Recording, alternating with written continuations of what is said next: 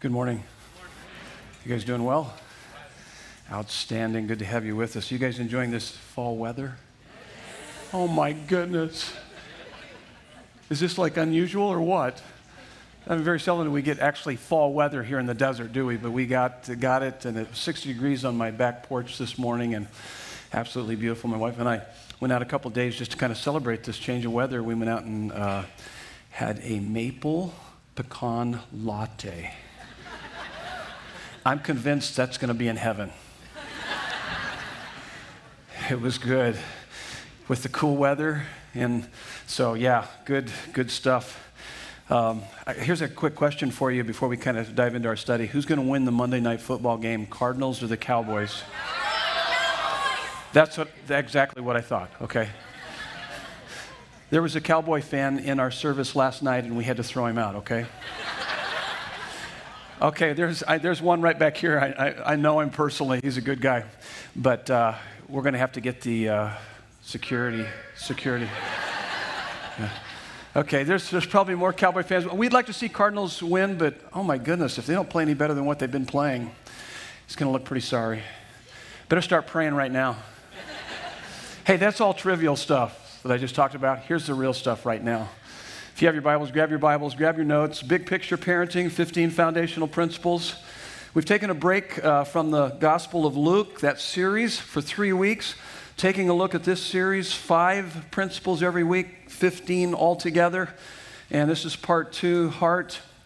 In this three week series, we are learning how God parents us and how we can impact the next generation. This is every adult Christian's responsibility. This, this series is for everyone. This is for all of us that are adults, that are Christians, that want to pass on our faith to the next generation. And so listen up. This is for all of us. And, and more importantly, you're going to see really how God parents us. And some of us need to be reparented and desperately need that and begin to see how God loves us and cares for us and hear His truth and let it transform our lives. I've shared this story with you before. Uh, it's been a bit about a year or so, but let me share it again. And um, it's called "Sing to Me Again, Daddy." And, and maybe you've heard the story of a man in a grocery store with his two-year-old son. His son was cranky, whiny, crying, and irritated. The kind of thing you've seen before in other people's children. And uh, the dad tries everything he can to try and calm this kid down. And at one point, he is walking through the store. Calm down, Billy. Take a deep breath, Billy. You're very mature, Billy. You can handle this, Billy. A woman sees him and says to him, You are very patient with your son, Billy. He says, No, my son's name is Thomas. I'm Billy. We've all been there before, haven't we? We've all been there before.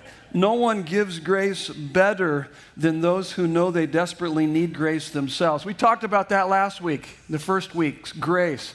Talked about grace, and, and I, I shared with you that uh, parenting isn't natural. It's not natural, it's, it's supernatural. We need a lot of grace. If you weren't here with us last weekend and heard that message, you need to go online and listen to it or get our DB app and go on there and listen to it. So this is part two. And so last week, grace. This week, heart. Next week, character.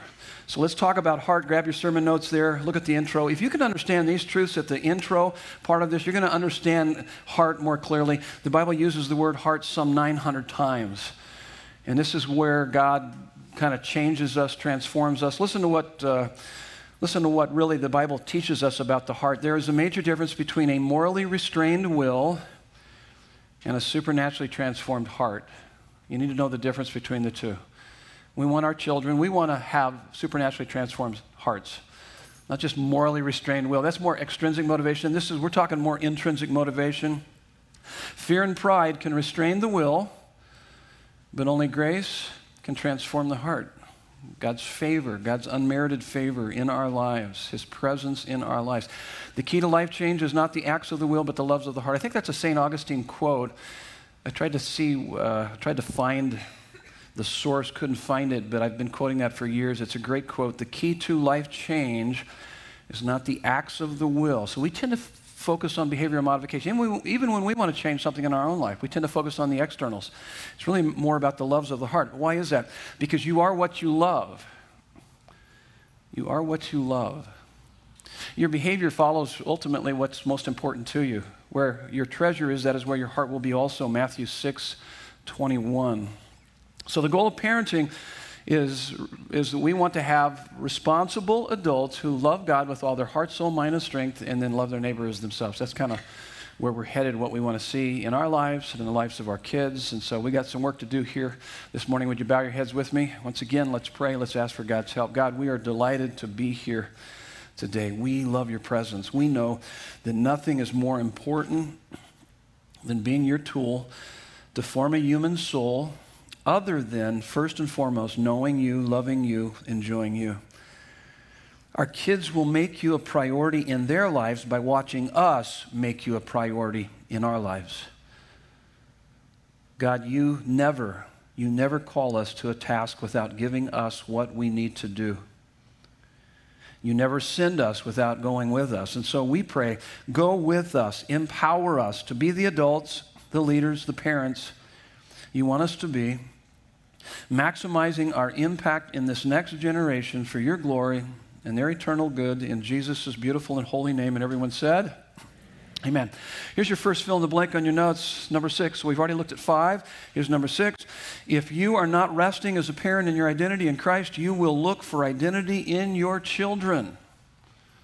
You will look for identity in your children. We talked about that a little bit last week. Let's, let's stay here a little longer. This is really an important point. And you'll see also, you need a set of notes to follow along. I've got some sub ideas, some thoughts to expound on this point. They're right underneath that. They're not fill in the blanks, just to help you to see what we're talking about here. So if you are not resting as a parent in your identity in Christ, you will look for identity in your child or in your children. There are only two places for you to find your identity. You guys know that, don't you? There's only two places you can find your sense of identity. It's either going to be found in creation horizontally or vertically in the Creator. You have no other choice. Everyone's going to find their sense of identity. When we talk about identity, we're actually talking about your meaning, purpose, and happiness in life. Where do you find your ultimate sense of meaning, purpose, and happiness? What makes life worthwhile for you? You're living for something. It's either going to come from something that's horizontal, something in creation, or it's going to come from the Creator. You have no other choices. That's it. And all of us are doing that. Now, I was talking to a friend this last week. He told me about his aunt that lost her two children. And obviously, she was devastated. And she said to them, I've lost my meaning, my purpose in life. I have no more meaning and purpose to live. Sound familiar? Have you ever heard anybody say that? What would you say to that person? That your, your meaning is gone because your children are gone? No, no, no. You had meaning before you had children. Now, listen to me. Parents, God did not give you children to make your life worthwhile. Your life was already worthwhile before you had children. It's because you were created by God for God to give glory to God, to find your deepest delight in Him, to know Him, to experience Him. And that applies to all of our, uh, every area of our life. By the way, whether you're married or not married, whether you have kids or don't have kids, however your kids may turn out, whether it's good or bad, or whether you land that career or go to that university or college that you had always hoped to go to, that's not what matters most. What matters most that no matter what your lot is in life, you can st- still find your deepest satisfaction not in those things, not in created things, but in the Creator. Because, see, what we typically do naturally, it's a tendency within our hearts, is we exchange the truth of God for a lie, and we worship and serve created things more than the Creator. It's Romans 125. It's called sin. It's called idolatry. And man, does it wreak havoc in our lives.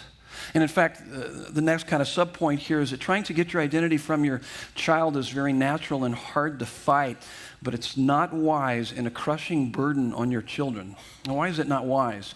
Well, it's not wise to look for your identity from a foolish, lost, rebellious, blind, self ruling sinner, okay? Does that make sense? I mean, that's your child. That's all of us before Christ. And so it just doesn't make sense that you're going to build your sense of identity on, on this little midget de- demon, this little, I mean, uh, you know, as I said, and, and I use that affectionately. Um, no, really, I do. Uh, those little sweet sweethearts. But they're midget demons, there's no doubt about it. But, um, but we all are. We all are. It's just not wise. And it's crushing. It's a crushing burden because anything you love more than God, you will crush it under the weight of your unrealistic expectations. And see, what you're trying to do is you're trying to get from it what you should be getting from, from God. And we do that with our career, we do it with our kids, we do it with our marriage. And that's what creates a lot of the problems in all of those areas of our life. We're meant to, to live out of an abundance of finding our sense of meaning and identity and worthwhileness in life and our happiness in life from God. And then out of that abundance, then we can make the decisions that are necessary in our life. That's just how God's wired us up. Now, how do we know that we're doing that? I gave you kind of a list, kind of a punch list here. Besides the fact that whatever captivates your heart and imagination more than God is an idol. So if your children captivate your your imagination, your heart. In other words, if you worry a lot about your kids, well, that's dominating your thoughts. It's probably stirring your deepest emotion. It's called idolatry. You've misplaced your identity. Or what do you daydream about? That's another way that you can begin to identify what's most important to you. But let me go through this list. How do you know? First, too much focus on success. You're too concerned about the success of your kids. And typically it works like this you focus more on academics, athletics, musical ability, and social likability than you do on attitude, character, integrity, faithfulness, and generosity. You tend to focus on the externals more than the internals of their life and the, and the success of, of that. Number two, too much concern about reputation. It's more about extending your legacy than God's. It's more about making you look good rather than God. Number three, too great a desire for control. You don't give your child the age appropriate freedom to evaluate choices, make decisions, and then face the consequences of their decisions. I'm going to talk more about that as we work through the notes here. And uh, number four, too much emphasis on doing rather than being. It's more about behavior modification. I just want them to mind. I just want them to obey. Well, it's got to be more than that. It's got to be much more than that. It's really about their heart. And so we focus more on behavioral modification than heart transformation. Number five, too much temptation to make to, to make it personal or to take it personal. Their success tends to go to your head, it inflates you, and then their failure goes to your heart, it deflates you. So when your kids aren't doing well, oh, you're devastated. You're inconsolable. And it makes sense because if that's your identity, you're wrecked. You're not even going to be able to respond to it appropriately. You can't be assistance to them because your, your God's failing you, it's letting you down. And so that's all really important. I love uh, most, this whole series is based on the book uh, by David Paul Tripp, Parenting, and he gives a really great illustration of what that might look like in our lives. He tells the story about making cinnamon rolls here. This is what he says I make the best cinnamon rolls in the universe. Sorry, there's just no doubt about it. It's one of the things I like to do on our family vacations. And when I make them, I know what's going to happen. That gorgeous smell will pull my children out of bed and down the hallway. They will bow at my feet and say, Our life is good because we have a father who makes cinnamon rolls. So it's early in the morning, and I'm the only one up, and I am making the cinnamon rolls, thinking about the delight to follow. Finally, they're in the oven, and the house is beginning to be enveloped in the beautiful smell. I position myself on a chair that looks down the hallway, anticipating the worship that is to come. One of my sons appears, and instead of praising my existence, he says these shocking words Dad, can I make something else for breakfast? I want to say, Are you an idiot? Of course, you can't make something else. Why in the world would you? But I hold my tongue as he explains that his wife, interloper in the family that she is, doesn't like to eat sweet things for breakfast. So she's going to make some scrambled eggs. Eggs? Eggs? Beaten up former embryos? I know I shouldn't be angry, but I am. I know this isn't personal, But to me, it is. Now we're at the breakfast table, and my son's wife positions herself right in front of that big pile of cinnamon oozing wonderfulness. I know she will break down and take one, but she doesn't. Every bite of those eggs bothers me. I know scrambled eggs are soft, but I think I can hear her chewing and it drives me crazy. I can't believe she's rejected my transcendent rolls for her eggs. Now, what, what is this all about? He, he goes on. Now, think of what that whole scene is driven by. Driven by misplaced, misplaced identity. He says here, it's our tendency to make parenting about our little kingdom of wants and needs and desires, and our tendency to want our children to serve the purposes of our kingdom rather than submit to the purposes of God's kingdom. Misplaced, misplaced identity. So, how do we place our identity on Christ? Look at this, uh, these two verses, Second Peter uh, chapter 1, verses 3 through 4. These are great verses. Oh, my goodness.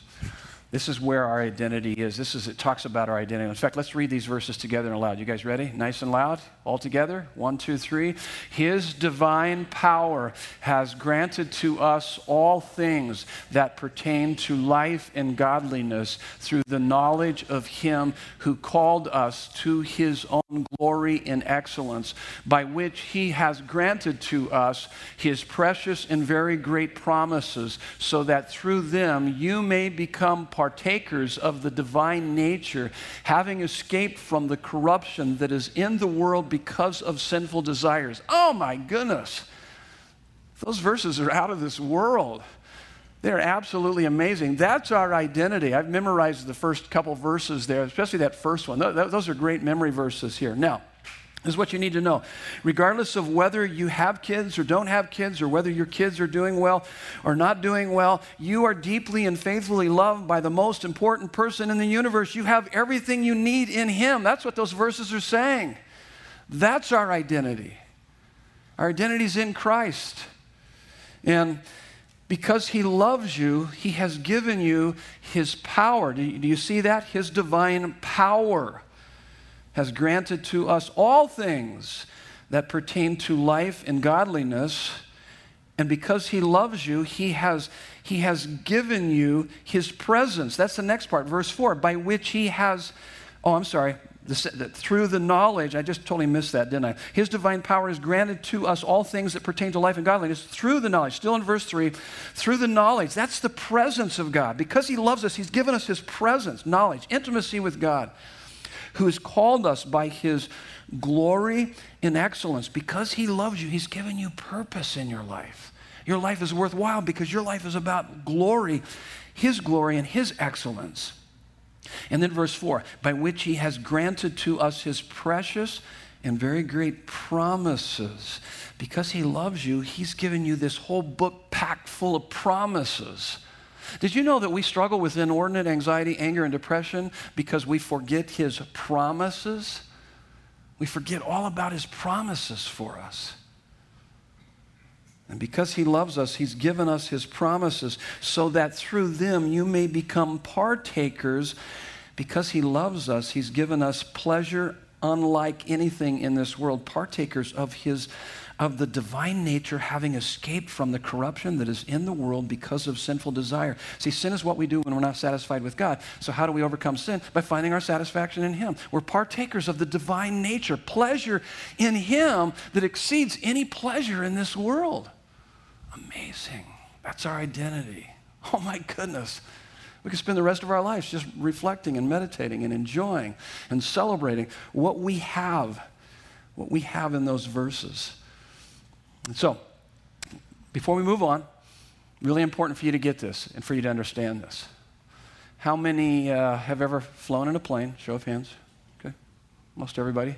Anybody here? Anybody here never have flown in a plane? Show of hands. Show of hands. Okay. Okay. Anybody else? One person. One person in the first service. Nobody last night. What's wrong with you? oh, I'm kidding. I'm just joking. I didn't do that just to pick on you or anything, but, but you, I think you'll, you'll probably understand. Most people will understand this. So when you're taxiing in the airplane, you're getting ready to take off, what's going on there? You've got uh, the flight attendants give you safety instructions before the flight. You guys familiar with that? And typically it goes, it goes something like this.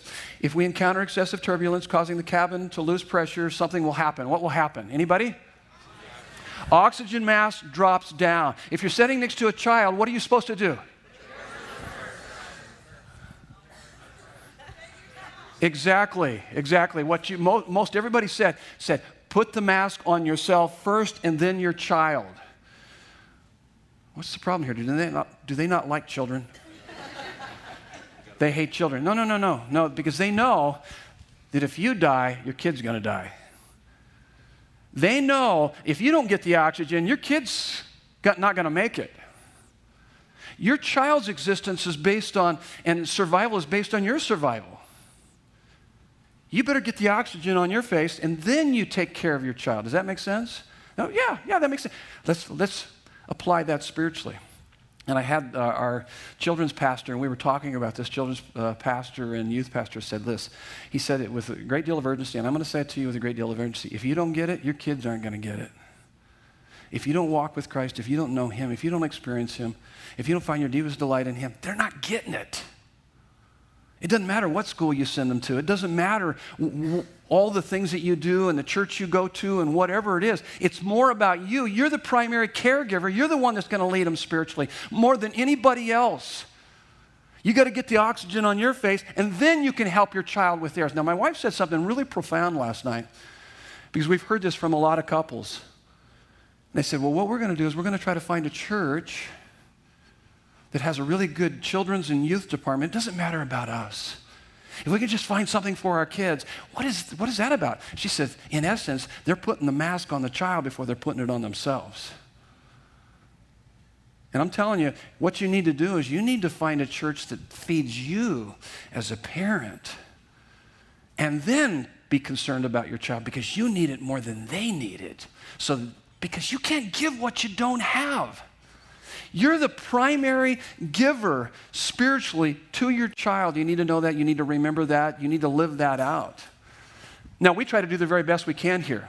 I think we have a great uh, children's department. We're doing everything we can. My heart is for our kids. Our heart is for our kids here. We're going to do everything we can. And we're going to try to hit it on both sides. I, we want a good, great kids program and all of that. By the way, I've actually seen parents do that they take their kids to what they think is the best youth and children's program in the world, and I've seen their kids still go south. Because it wasn't about the great program, it was more about the parents and about what was going on in their home. That was what was more important. And by the way, let me just say once again for parents, you're only responsible for the what? The process, not the product. Only the process. God's responsible for the product. You can even you can do the very best you can and kids can still go south. But you need to do the very best you can and you yourself, you need to get that oxygen mask on first. And take care of you first and foremost, and then that will pass on. Then you can pass on to your kids. Okay, enough said. Oh. Woo. Man alive. This this guy's fired up this morning. This is my third go round, okay? By the time you hit the third time around, you just never know what I'm going to say in here. It's almost scary. Okay, here we go. Number seven. You must be committed as a parent to long view parenting because change is a process and not an event. You must be committed as a parent to long view parenting because change is a process and not an event. Now, we go back to how the Father parents us. We always go back to how God parents us, and this is, this is true about how God parents us. The Father's work of justification is an event. The Father's work of justification is an event, but his work of transformation is literally a lifelong process. This is one of the most stunning things about the Christian life that just blew me away a number of years ago as I began to understand this more clearly is that by grace through faith in Christ, as I put my faith in Christ, immediately what do I have? I go from being an enemy of God to his dearly beloved child. Not by anything I've done, but by everything that Christ has done for me on the cross. So, by grace through faith in Christ, immediate status change. And so, what is that? That's positional righteousness. I'm perfect before him, positionally. Practically, mm, not so much. I'm his child. I don't live like it. I need a lot of help. So I've got positional righteousness, and it's out of that positional righteousness, then I begin to live practically. It's called practical righteousness. That's called sanctification. The first is called justification, and it's in the context of relationship. He begins to transform my life, and that's called practical righteousness. And so, what's so cool about this whole thing is that God loves and accepts us as we are. It's called justification. But He loves us too much to let us stay that way. And that's called sanctification. You see, what's amazing about it is that His love for us is not performance based. Did you earn His love? I mean, I hear people say, I just got to get my act together. I know I need to get back on track. I need to. Why? What, why? Why? Well, because, because you're going to earn his love, because he's going to bless you somehow. He's already blessed you. You're just not living in the reality of it. Embrace it, accept it. Understand it's called unmerited favor. You have it through Jesus Christ. You just don't believe that. You don't understand that. You're not living in the reality of that. If you can't earn it, you can't unearn it. It's not based on your performance. But believe me, the more you understand that, the more you live in the reality of it, that's what transforms your heart. And so he connects before he corrects. He connects before he corrects, and he corrects so that we can connect with him even more and experience the fullness of life only he gives.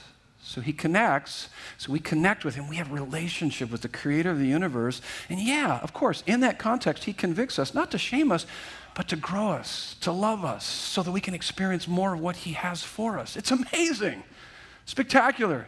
Context is love, context is grace. And in the context, he corrects us and works in our lives. You've heard this statement before rules rules without relationship lead to what anybody rebellion. I see that happen all the time. Parents bring a bunch of rules, but it's not in the context of relation, not much relationship there, and it's going to lead to rebellion. But rules in the context of relationship leads to respect and love and honor. See, we, because we understand the, the Father heart of God, when you understand that, when He brings correction to you, yeah, you're going to respond to it. You surrender to His, to his love and what He's wanting to do. Now, look at this verse, 1 Timothy 1.16. Uh, Paul t- talks about that to young Timothy. Let's read this verse together aloud. You guys ready? Here we go. One, two, three. But I received mercy for this reason that in me, as the foremost, Jesus Christ might display his perfect patience as an example to those who were to believe in him for eternal life. So you notice this. So I've received mercy for this reason that in me, as the foremost, foremost what? Foremost sinner. I'm a mess. Jesus Christ might display his perfect patience. He's been patient with me, he's still working on my life. I'm, an, un, I'm unfinished. God is working as an example to those who were to believe in Him for eternal life. So you must parent with a process mentality as an unending conversation and with an unfinished project mindset. Hey, listen, listen. You are an unfinished project, parents, just as much as your children are. Did you know that? Yeah, yeah, yeah. That's scary. Yes, it is. You're unfinished, they're unfinished. But you must parent with a process mentality. It's going to take some time, process mentality as an unending conversation. Keep the conversation going, discussing it, talking it over with your kids, and with an unfinished project mindset. Our kids didn't learn to walk and talk overnight. The same is true morally, spiritually, and relationally. Kids don't become mature in two or three dramatic moments, but in 10,000 little moments. Sorry. Yes. Parents, do you ever get tired of repeating yourself to your kids? Any parents out there feel like, oh my goodness, I've told them a billion times? Does the Bible ever repeat itself to us? Oh, yes. Yes, it does. Does Pastor Ray ever repeat himself? Yes. Oh, yes. Oh, my goodness. I've heard all this before. Yeah, but are you living it? Probably not. You need to hear it again. You're welcome. That's why I tell you, it's called gospel amnesia. I mean, we forget. What? I'm a Christian? Yeah, yeah, yeah, you're a Christian. You're a child of God. Why are you acting like that, by the way? You don't know that. You don't remember that. You forgot that. Yep. Yep, yep, yep, yep, yep. We too easily forget, so do our kids. We need reminders. In fact, I believe that the Bible would be probably about half this or about a quarter this. But it just it repeats itself over and over again. So what is, what is this? This is moment by moment pouring into your child affection, affirmation, accountability and authority, looking for incremental changes into responsible adults who love God and others. See, our desire for, for overnight change gets us into trouble. We just want overnight change, and it kind of gets us into trouble. And I'll never forget this. I worked out at Palo Verde for about four years as a pipe fitter welder out there. It was about 12 hours. And so Nancy obviously would do all the shopping and do everything throughout the day with the kids. And so when our kids were small, she'd take them uh, to the shopping center, to one of the big grocery stores. And the kids, they were, for the most part, pretty well behaved. Nancy did a great job. And so Russell would hang onto the basket on one side, Ryan on the other side, Natalie was inside the basket. And, um, and so I'll never forget this. I remember the kids one of these one day, one evening, saying this to their mommy Mommy, why do you always talk like this when we are in the store with you? Clenching their teeth. And uh, so Nancy, Nancy responded by saying, because I've told you a thousand times not to touch anything in the store, and I'm trying to control myself from making a scene by tearing your arm off. you little precious gift from God. oh. Now, there were certainly times when. Uh, when Nancy would have the basket full of groceries and she'd have to leave the basket right there. You three kids, we're going outside right now. I mean, she'd take them outside and discipline them, and then she'd come back in. There's the basket. Let's go at it again. And so, this is what we learned over time is that anger never motivates, only action motivates. Forget all the counting. You know, I'm going to count to 10. If you don't get over here, you're busted. Well, the kids are going to push you right to the limit, okay? They're really smart. They go, well, dad never loses it until he he's really tired. And so they kind of know all the criteria about how you are and how you're wired up and how far they can push you. And so, especially if you never follow through, they know they can just keep doing whatever they're, they're going to do because you never follow through. And you can get angry at them. Anger doesn't motivate. You don't even have to get angry. You don't have to get angry. Action motivates. You just show them that you mean business. And so, what you have to do is that you got to define the boundaries before they are enforced obviously in the context of love, uh, tons of affirmation and, and affection, and then enforce the boundaries when they are violated. Be consistent. Be consistent. If you're not consistent, you're, you're raising a you're raising a yo-yo, okay? Up and down, up and down, back and forth. They don't, they don't know whether they're coming or gone. Yesterday they were ticked off. Yesterday, oh, watch out, mom's mom's on the warpath. It's like that's just emotionally unhealthy, okay? So there's got to be stability, there's got to be consistency. And once they violate the boundary, oh, you, you violated the boundary. I'm sorry. Here come the consequences. Come on over here. And so, and so you got to bring the consequences with each time. And over time, they will see, oh, I can't cross that boundary because they mean business. And you got to do it consistently. That's important. Discipline is the force or pressure used or the pain used to direct the attitudes and the actions of your children. And uh, could be hard conversations, timeouts, loss of privileges, etc., any number of things. And, uh, and so that's hard. That's, that's hard work. Uh, number eight, as a parent, you're not dealing just with bad behavior, but a condition that causes bad behavior.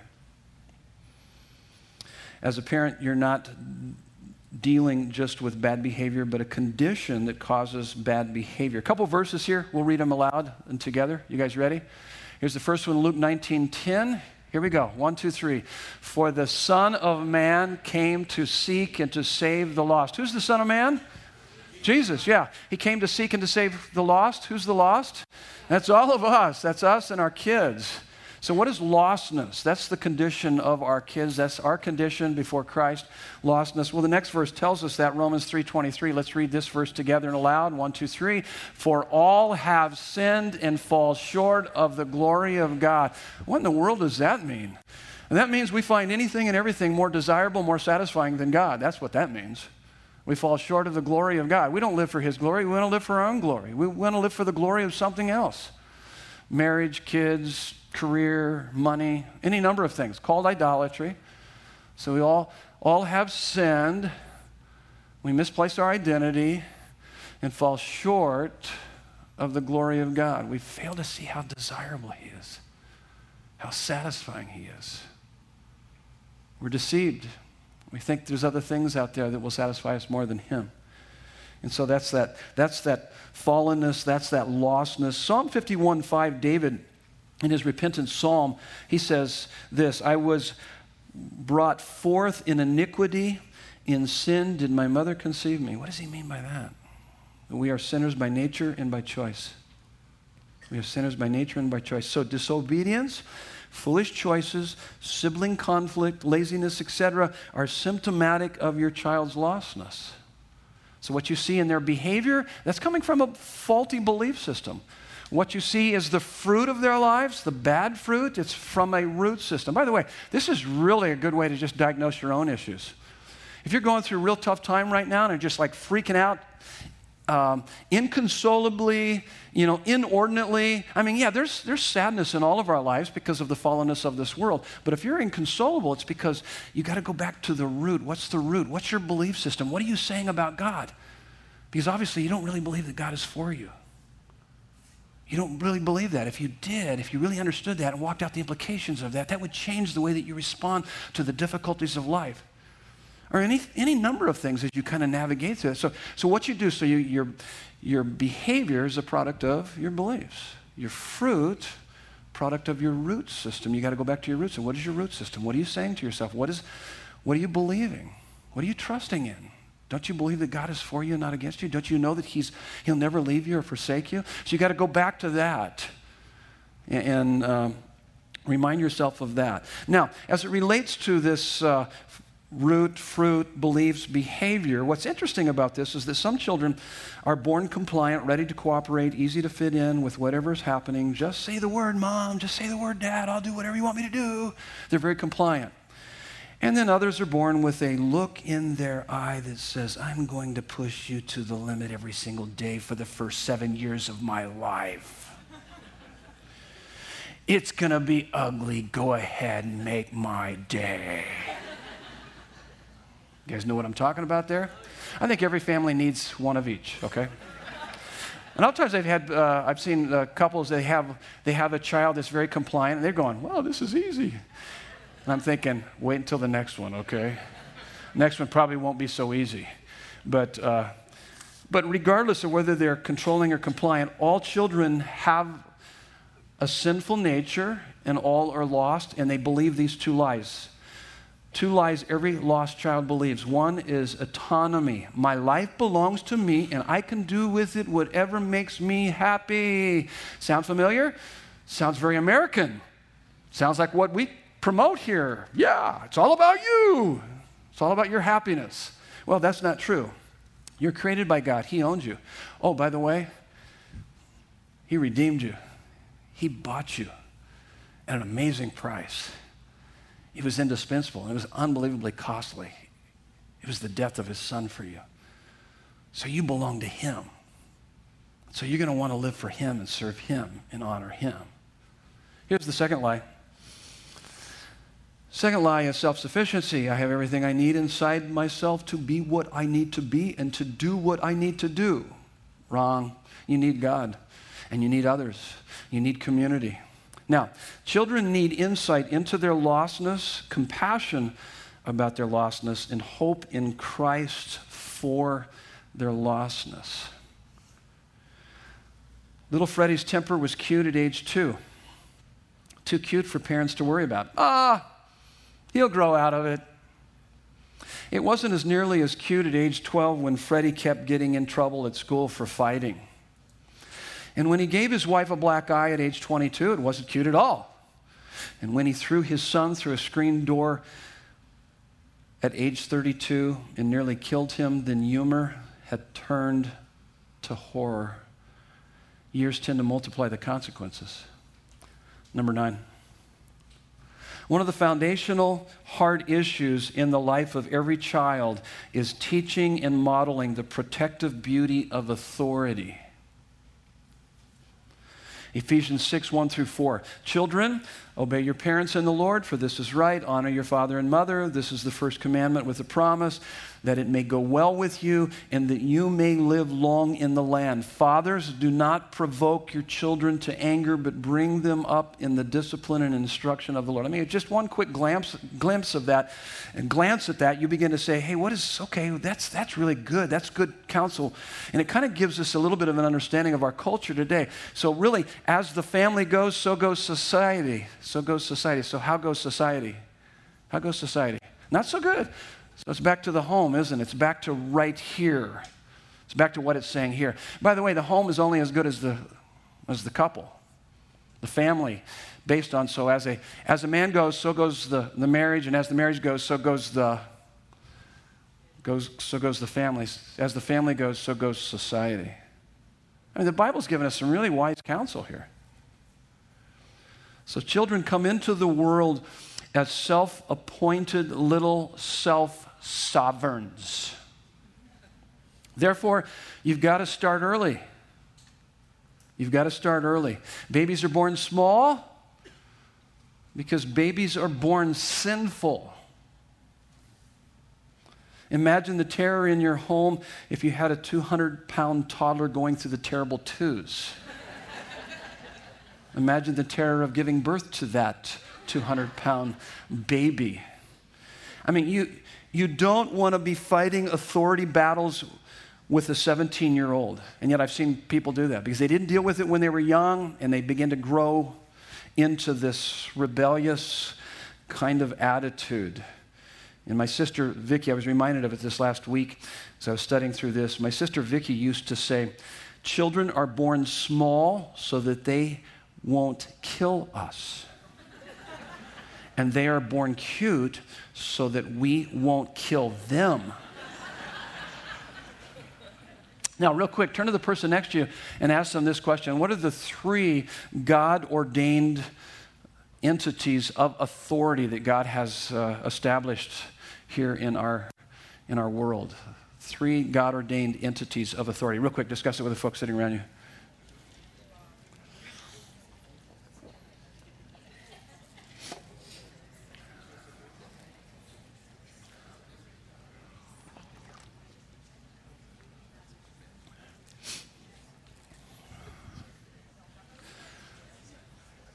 How many realize that that answer is on your notes? Yep, yep, yep, yep, yep, yep. Open book, open book test. There you go. Yep, I want you to know the answer. So take a look at that. Authority is God ordained, family, church, government for our protection, provision, and prosperity. Romans 13:1 makes that clear. And 1 Samuel 15:23 says that when you rebel against God's established authority, that says the sin of witchcraft. It's, it's demonic. So we got a ton of demonic activity going on in our world today. When it comes to family, people flipping off their family. When it comes to church, I don't need to go to church. I can do whatever I want to do. No authority there. How about the government? Oh my goodness, a lot of conflict there. That's scary. So you, you look at the trajectory currently of America today, it's not, we're not heading in a real good, really a healthy place. We're headed towards destruction. And, and so God established this for our protection, provision, prosperity. Of course, the question is is there ever a time when you should rebel against family, church, and government? Yes, yeah, absolutely. When they tell you to do something that violates God's word. It's like the uh, good example of that would be the civil disobedience of Martin Luther King Jr. when he stood up for what was right there with, with a lot of the racism that was going on. Authority is all about serving and showing the love and the truth of God. That's the purpose of authority. That's what God has established for authority. It was interesting. My wife uh, was uh, in the store. She told me this story years ago, and it was, it was amazing. So she's in the store with our three kids. Natalie's in the in the shopping cart, and a woman comes up and says, Oh, what a gorgeous girl. She's so beautiful. And just raves over our daughter. And so Nancy said, Tell the lady, tell the woman, thank you. And as Nancy said that to Natalie, the woman says, Well, that's what I hate. I hate it when parents push their morals and values on their kids. Isn't that crazy? I mean, it's just, it's absolutely amazing. And so that's based on, on the error of the open mindedness that I hear among parents and among those in our culture. We're going to allow our children to come to their own spiritual conclusion without any parental prejudices. I've actually, I've, I've got family members that actually believe that. That sounds so American, but so wrong. See, this is based on the assumption that it is possible for a kid to grow up in a value free environment. We are bombarded with values every day through TV, radio, social media, schoolmates, teachers, etc. There is no such thing as a value free environment. The real issue is who is going to impress what values on your children? Who and what? Who's going to impress those on your child and what are they going to be? That's our responsibility as parents. I'm here to help you with that. I love you guys. I want us together to make sure that we're the ones that are impressing those values, those truths upon our children's hearts that they understand. You're not an accident, you're here by divine design. You're his masterpiece. He loves you. Truth isn't a matter of taste. Morality isn't a matter of opinion.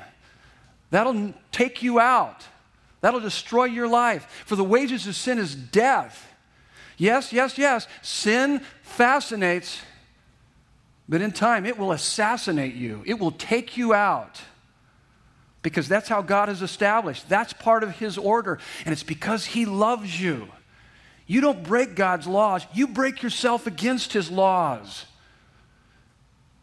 And when you break His laws, you trample on His love and wisdom, and you break His heart because He loves you. See, that's what our kids need to know. They need to know that there's a sense of right and wrong. They need to see the heart of God in all of that. And that's, that's all part of that. And um, who's going to answer the big questions in the life of your children? Where they come from, their origin. Why are they here? There's their purpose. Where are they going? That's their destiny. Those are important questions. That's why we have the New City Catechism. That's why we've been working through that. We encourage you to get that. You can pick up a copy of that in the coffee shop or just download it on, as an app and take them through the Bible. Get them, get them into the Bible. I was raised with a, with a family that would actually use, don't, don't use, listen to me, don't use the Bible to discipline your kids. What I mean by that is this couple thought that they were doing their kids a service by when they discipline them, you go in your room and you memorize scripture. What do you think? You Think that helped them? Did that endear their heart towards Jesus? Not hardly.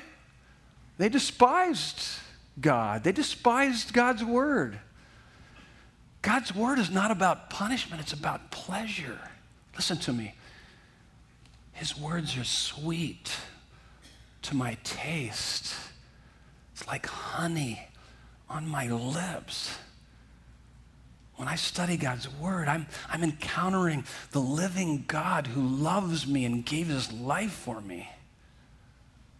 That's, a, that's amazing. Well, how do we know there is a God? He's, we know that he's because he's revealed himself to us through creation and conscience and commandments. He wrote it down. We can encounter him through his word. And oh, oh, he showed up here through Christ. So we can know him, we can experience him. That's what our kids need more than anything. I, uh, and listen, parents, I, I see parents put out all kinds of money one, two hundred, three hundred dollars just for their sports and their music for their kids, and they won't drop a single buck to buy their kid a, to, buy their kid a good study Bible with their name on it. Come on, we got to get better at that. And if your kids are kind of getting into the elementary, older elementary age or getting into junior high, get them a study Bible, get them into the book, study it with them. Okay, we're almost finished here. Here we go. Number 10. The foolishness inside your child is more dangerous to them than the temptation outside of them. Only God's grace has the power to rescue fools. We're so concerned about this world. Oh, the world's going to hell in a handbasket. What am I going to do? I got to protect my child. Oh, no, actually, the, it's the sinfulness in your child, inside your child. The foolishness inside your child is more dangerous to them than the temptation outside of them. Only God's grace has the power to rescue fools. Let me give you some advice from, from Mark Twain. Mark Twain, he actually has some uh, parenting advice. Yeah, yeah, yeah. It's really good. It's really good. Seriously. Here we go. This is what he says Things move along pretty smoothly until your kid reaches age 13. At that time, stick them in a barrel, hammer the lid down tight, tight and snug, and feed him through the knot hole. About the time they turn 16, plug up the knot hole.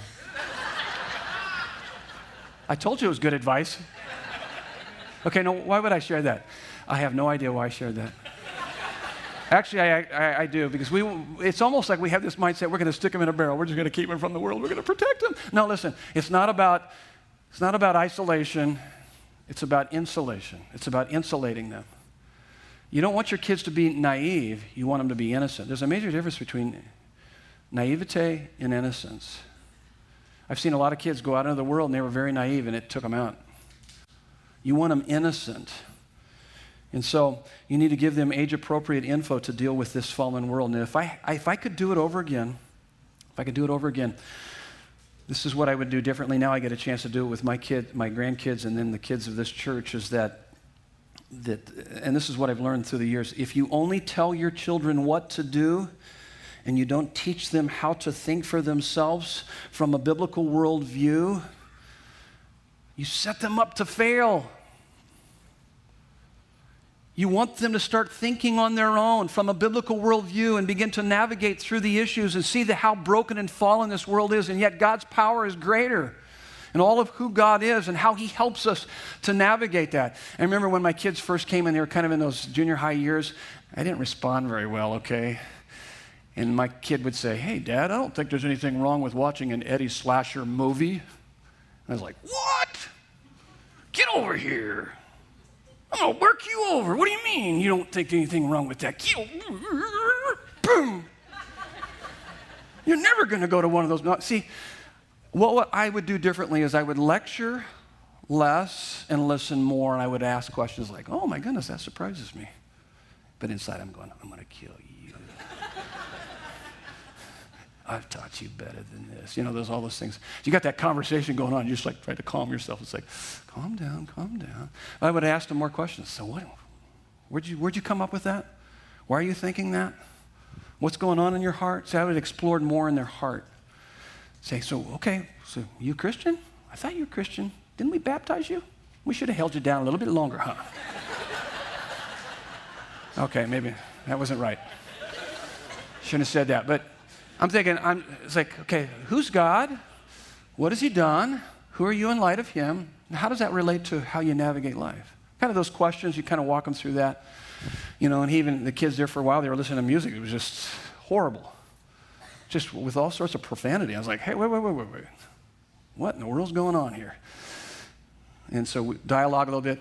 And even whatever they're saying, you're just like, you're not going to listen to it in our place, okay? That's just all there is to it. But, but there was, we, we certainly had standards, but I would have in, inquired a little more. I would have helped them to think a little bit more clearly about those things. You see, if, if you only tell your child what to do and you don't teach them how to think for themselves from a biblical worldview, I mean, I'm telling you, when they go out on their first date, they go off to college or they go into the workforce, before long, they're going to be breaking commandments like everybody else. They're not going to have the defense that they need. Holiness, holiness is being so satisfied in Christ that sin loses its appeal. So our kids need to know not only what they believe, but why they believe what they believe. 80% of our Christian kids defect from the faith in college. Did you know that? That's, that's horrible. 80% of our kids. And I think it's because they don't, they don't know what they believe. They don't know why they believe what they believe. They don't have this big view of God and His Word. They don't see God, as I said last week, they don't see God as being great. They don't have that sense of the greatness of God. Wow. And they don't have that goodness of God either, that mmm. Because people defect from the faith primarily for two reasons. One is that they become disillusioned by the pressures and the pain of life. And so, what's the remedy to that? The greatness of God. That He's bigger than anything we ever face, any of our problems. Another reason why people defect from the faith is because they're deceived. They're deceived by the pleasures of sin in this world. It's because they don't know the goodness of God. That He's more satisfying than anything in this world. They're not living in the reality of that. And they're taken out. It's all about, it's all about the heart. Proverbs 4.23, let's read this verse. We're almost finished. Proverbs 4.23, let's read it together, nice and loud. Keep your heart with all vigilance, for from it flow the springs of life. If the heart is the problem, then what is the problem with the heart? Proverbs 22:15 folly is bound up in the heart of a child, but the rod of discipline drives it from him. Psalm 53, 1, the fool says in his heart, There is no God. So you got to know the condition of your child's heart. You got to know the condition of your own heart. You got a closed heart versus open heart. What's a closed heart? Closed heart would be more have to. Do I have to? Ugh. You're kind of having to force them, and that can come because of it can be rebellion, it can be hurt, they can be just hurt, and they built a wall. Could be just they're being deceived by the enemy. But an open heart is want to. It's, it's a desire for God, that your desire for God is greater than your desire for anything else. And that's what you want. How do you do that? How do you open a child's heart? How do you parent a fool? Glory, wisdom, story, welcome.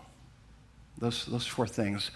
Glory, yeah, to live in joyful awe and wonder of God. Help them to see that. You need to do that as a parent. Wisdom, seeing and responding to life from God's perspective. Help them to understand God's word and how it speaks to us and helps us, gives us this perspective of life. Seeing and responding to life from God's perspective. Story, tell the story of the person and work of Jesus Christ again and again until it sweeps their heart, grabs a hold of their heart, ravishes their heart with, with who Christ is and what he's done. And then welcome God's open invitation to confess our foolishness, receive his forgiveness and eternal help. Proverbs 9:10 The fear of the Lord is the beginning of wisdom and the knowledge of the Holy One is insight. What's the opposite of folly? It's wisdom. Wisdom is seeing and responding to life from God's perspective. How do we get wisdom? Well, the fear of the Lord is the beginning of wisdom. What's the fear of the Lord? It's joyful awe and wonder of the beauty and the glory of who Jesus is and what he's done for us that ruins us for anything else. That's what we want for our kids. That's what I want for you. Your kids aren't going to get it if you don't get it. So your heart needs to be ravished by the beauty and the glory of Jesus. Notice he says, and the knowledge of the Holy One is insight, it's understanding. Intimacy with God. Intimacy with God. Back to our story that we started with.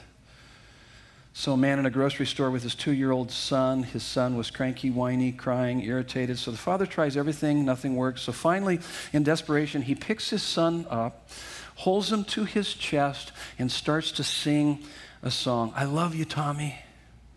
I'm glad you're my son.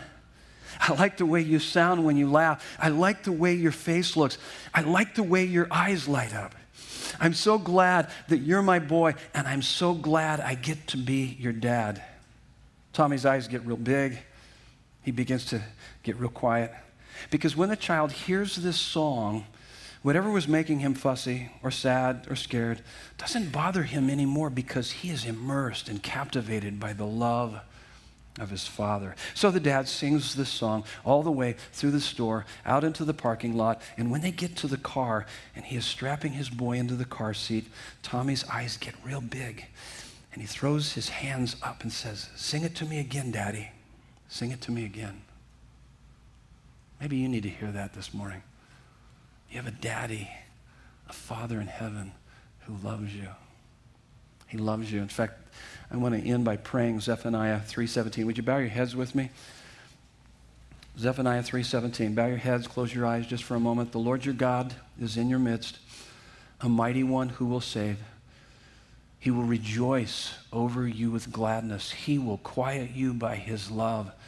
He will exult over you with loud singing. Thank you, God, for that promise that you are here. The Lord Our God is here in our midst, a mighty one who will save. You're bigger than any problem that we're facing. God, I know that there are people here facing some really big problems. Let them see that you're bigger than their problems. You will rejoice over us with gladness. You will quiet us with your love.